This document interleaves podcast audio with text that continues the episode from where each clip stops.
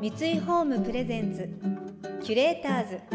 マイスタイルユアスタイル。憧れを形に三井ホームの提供でお送りします。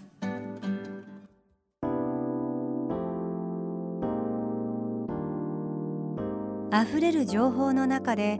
確かな審美眼を持つキュレーターたちがランデブー。今日のキュレーターズは松下直です。河野真です。想像力を刺激する異なる二人のケミストリー。三井ホームプレゼンツキュレーターズ。マイスタイルユアスタイル。ナビゲーターは田中れなです。今日のキュレーターズは女優ミュージシャンの松下奈緒さんと作編曲家キーボーディストの河野真さんです。松下さんは2004年に女優デビュー。NHK 朝の連続テレビ小説「ゲゲゲの女房」など数々のドラマ映画で活躍されています。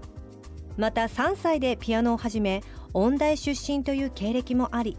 2006年にピアノアルバムを発表以降ミュージシャンとして音楽活動の幅も広げています。一方松下さんのツアーのライブサポートも務める河野さんは「楽曲の提供やアレンジプロデューステレビドラマのサウンドトラック制作など多岐にわたり活動されています。そんなお二人は子供時代音楽とどのように出会ったのでしょうか？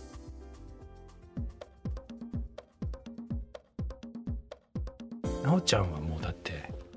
ゴリゴリのクラシックゴリゴリもうでも本当になんか私3歳からずっとやってましたけどでもやっぱり小さい時なんで私はこのピアノを習いに行ってるのかっていうのは分かってないんですよね。うんうんうん、多分母親がずっとやってたから娘にも弾かせたいみたいな思いがあったとは思うんですけど、うん、やめるタイミングもなく、うん、もうなんか何が一番怖いってピアノの先生より親が怖かったんです。母親が怖かったんですよ。で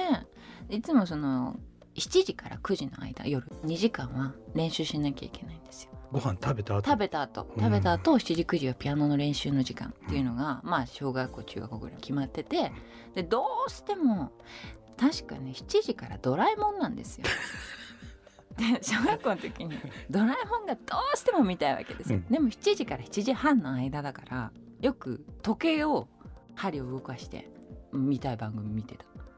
お母さんにはバレてるバレてると思うけど、うん、ずらしてました。ごまかせてごまかせてないけどごまかしたつもりになってました、当時は、まあでもそんなことをしながらもなんか気が付いたらなんかこの曲も弾けるようになってる。あの曲も弾けるようになってるってなんか嫌いじゃなかったんだと思う練習っていうものが、で昨日弾けなかったパッセージが、今日弾けるようになってる。あなんかそういうことのずっと繰り返しで。今もそうだもんね。今もそうです、ねあのアドリブのあのスケール弾けないって思ったけど 次の回では弾けたとかそういうなんか喜びが、ちっちゃい喜びが積み重なってもう30年以上やってるって感じですよ、ね、原動力は一緒なんだね。そうそうそうなんですよね、うん、だからなんかそのピアノっていうかまあ楽器を弾ける男の子って私すごい素敵だと思うんですよ。でも当時は男がピアノやってる気持ち悪いっていうのが多かった。え河野さんが音楽を始めたきっかけっていうのは私聞いたことあると思うんですけどもう一回教えてください。はい、5歳、はい、幼稚園の年長の時に近所の友達とかと一緒に、ヤマハ音楽教室に通い始めまして、はい、まあ姉もやってたんですけどね同じところで。はいはいはい、で友達が1人2人と抜けていく中 僕は姉が続けてたので、ええ、もうやめるって言いづらい環境があって、え、そのままずるずると中学校2年3年までかな。ええ。じゃあブルグミラーとかブルグミラーとかチェルニーとかやってたんですよね。やってましたね。でも練習していかないんで ひどい時はじゃあ来週この曲ねって赤鉛筆で丸つけられるのを一生懸命砂消しで 消して えでその後は？それでもう中学校の時はもう、ポップスが大好きだったんでそこでそうだからもうそうクラシックを早くやめなきゃと思ってたんだけど言い出せなかったっていう。なるほどね、うん、えです一番最初に興味を持った、まあ、j p o p ですか？その時、まあ、邦楽？えーと、小学校の時は歌謡曲が好きで、ジュリーとかキャンディーズとか。まあ今聴いても楽しい曲ばっかりです、ね。うん、でおじさんからカーペンターズの LP をもらって、はい、それを結構気に入って、ええ、で中2の時にビートルズのライブ版っていうのが発売されてそれをうちの姉が買ってきて、ええ、そこにものすごいハマりましたね。やっぱりビートルズなんですね。はい、ね、なんかでも音楽にずっと親しんでなきゃ嫌だっていう気持ちはどっかそうあったのかもしれないですよね。そうねラジオはずっと聞いてたんで、うん、ポップスを耳コピして弾くのが好きだったんで、ね、もっぱらそっちばっかりあすごい。キュレーターズ。 My style. Your style.田中麗奈がナビゲートしています東京 FM キュレーターズ。今日のキュレーターズは女優ミュージシャンの松下奈緒さんと作編曲家キーボーディストの河野伸さんです河野さんがこれまで楽曲制作に携わった主なアーティストは森高千里さんモーニング娘。クリスタル・ケイさん中島美嘉さんアンジェラ・アキさん上白石萌音さんなどなどイントロを聴いただけで心をつかむような魅力的な楽曲はどのようにして生まれてくるのでしょうか？まあ、河野さんはその、まあ、もちろん演奏もされますし、はい、作曲もされますけどそれプラスそのアレンジ編曲っていうのもまあされるじゃないですか、はいうん、その違いって何かあるんですか？うん。まあ編曲は大抵の場合歌物の曲の編曲を担当して作曲はインストが多かったりとか。なおちゃんはアレンジっていうのは？できない。まああの簡単なちょっとカルテットでやってみようとか、はいはい、そういうことはやってみたりもしますけど、うん、でもそのオーケストレーション書くとか、うん、バンドのリズムものの入っているものとか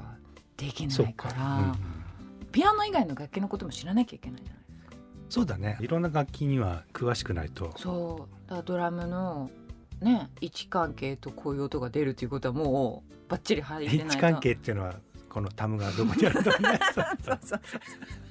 なんかこういう奏法は絶対にありえないとか。あそうね。まあでも大体の感じでデモを作って打ち込みでデモを作ってそれを聞いてもらってこんな感じにしたいんだけどって伝えて演奏してもらう。もうデモの状態で結構もう完成度が結構高いじゃない高いですか、うん、でもちろん生演奏になったらもっとよりよく、うんうん、もちろん変化はしていきますけど、うんぱデモの印象ってすごい大事だなそうね。でもあんまりデモで作りすぎちゃうと、うん、生で撮った時に あれってなっちゃう恐れもあるので。たまに言いますよね。でもちょっと聞かせてくださいって言ってる方ねレコーディング中にね。そうなんかまあ完璧を求めすぎず余白を残しつつ。そうそうそう、うん。参考にしすぎないでくださいねっていう、ね、あくまでも参考程度に、うん、えー、面白い、うん、その誰か作った曲を編曲する時っていうのは、うんまあいろいろ肉付けしていくわけじゃないですか、そうね。それってどこから降りてくるんですか？降りてくる。降りては来なくて あのメロディーラインは変えられないから、うんは曲調もね、はい、作曲家の方がこういう感じのっていうその雰囲気っていうのはあるので、ええその2つは守りつつ、あとは自分の好きな世界をええだから古市さんとやっていただいた曲で何曲か歌物であるじゃないですか、でそれで多分古市さんのカリグラが入ってて、うん、でまあ簡単なピアノの多分コードが入ってて、うん、でもああいう曲になるわけじゃないですか。どこで変換されるのかなってすごい世界が広がるじゃないですか一気に。イントロ聞いただけで、うわこの曲好きって思うじゃないですか、それがすごい魔法みたいそうね。あのイントロ感想は作曲作業になるので、そうかそこはやっぱり河野さん色なんですね、そうなのね。ああやっぱ好きなんだ私河野さんの音楽が。キュレーターズ。マイスタイル。ユアスタイル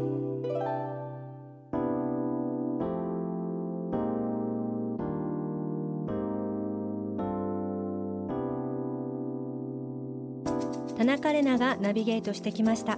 三井ホーム presents。キュレーターズ。 My style. Your style.今日のキュレーターズは女優ミュージシャンの松下奈緒さんと作編曲家キーボーディストの河野伸さんとのお話をお届けしました、えー、お二人の子供時代のお話を聞きました。やっぱり日常に音楽があるのがこう自然っていうその環境っていうのがこう将来につながるんだなっていうのを思いました。河野さんがおじさまにカーペンターズの LP をいただいてよく聴いていただったりなおちゃんのお母さんがすごく怖かったからっていうやっぱりその家族の影響でずっとその将来につながる何かをこう渡してもらえるっていうのは素晴らしいことですよね私も何ができるんだろうってお二人の話を聞いてちょっと想像してたんですけど今私はレコードが欲しいんですけど、まあ、レコードのジャケットだったりそういう一つのものの中にたくさん素敵なものが詰まってるっていう意識も持ってほしいななんて思ったりするんですね。毎日私はビル・エヴァンスが好きで聴いてるんですけどいつかママが好きだったからって言ってこう聞いてくれたりすると嬉しいななんて思っています。松下奈緒さんは4月13日におよそ3年ぶりとなるオリジナルアルバム「ファン」がリリースされました。さらに5月には河野さんもライブサポートを務める松下奈緒コンサートツアー2022ファンを開催。詳しくはオフィシャルサイトをご覧ください。来週も松下さんと河野さんをお迎えしてニューアルバムの楽曲制作のインスピレーションとなったアフリカ・ケニアでの体験についても伺います。この番組では感想やメッセージもお待ちしています。送ってくださった方には月替わりでプレゼントをご用意しています。今月はジョダンのアロマストーンとエッセンシャルオイルです。熊本県天草市の土をベースに佐賀県で開発された有田焼の新素材セラミックで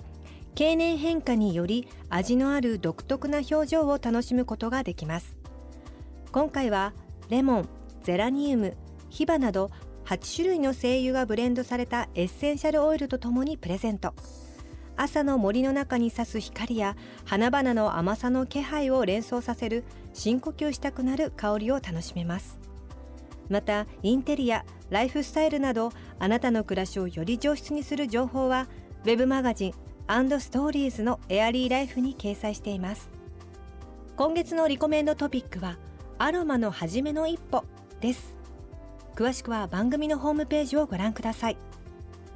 それでは素敵な週末をお過ごしください。田中れなでした。三井ホームプレゼンツキュレーターズ。マイスタイルユアスタイル憧れを形に三井ホームの提供でお送りしました。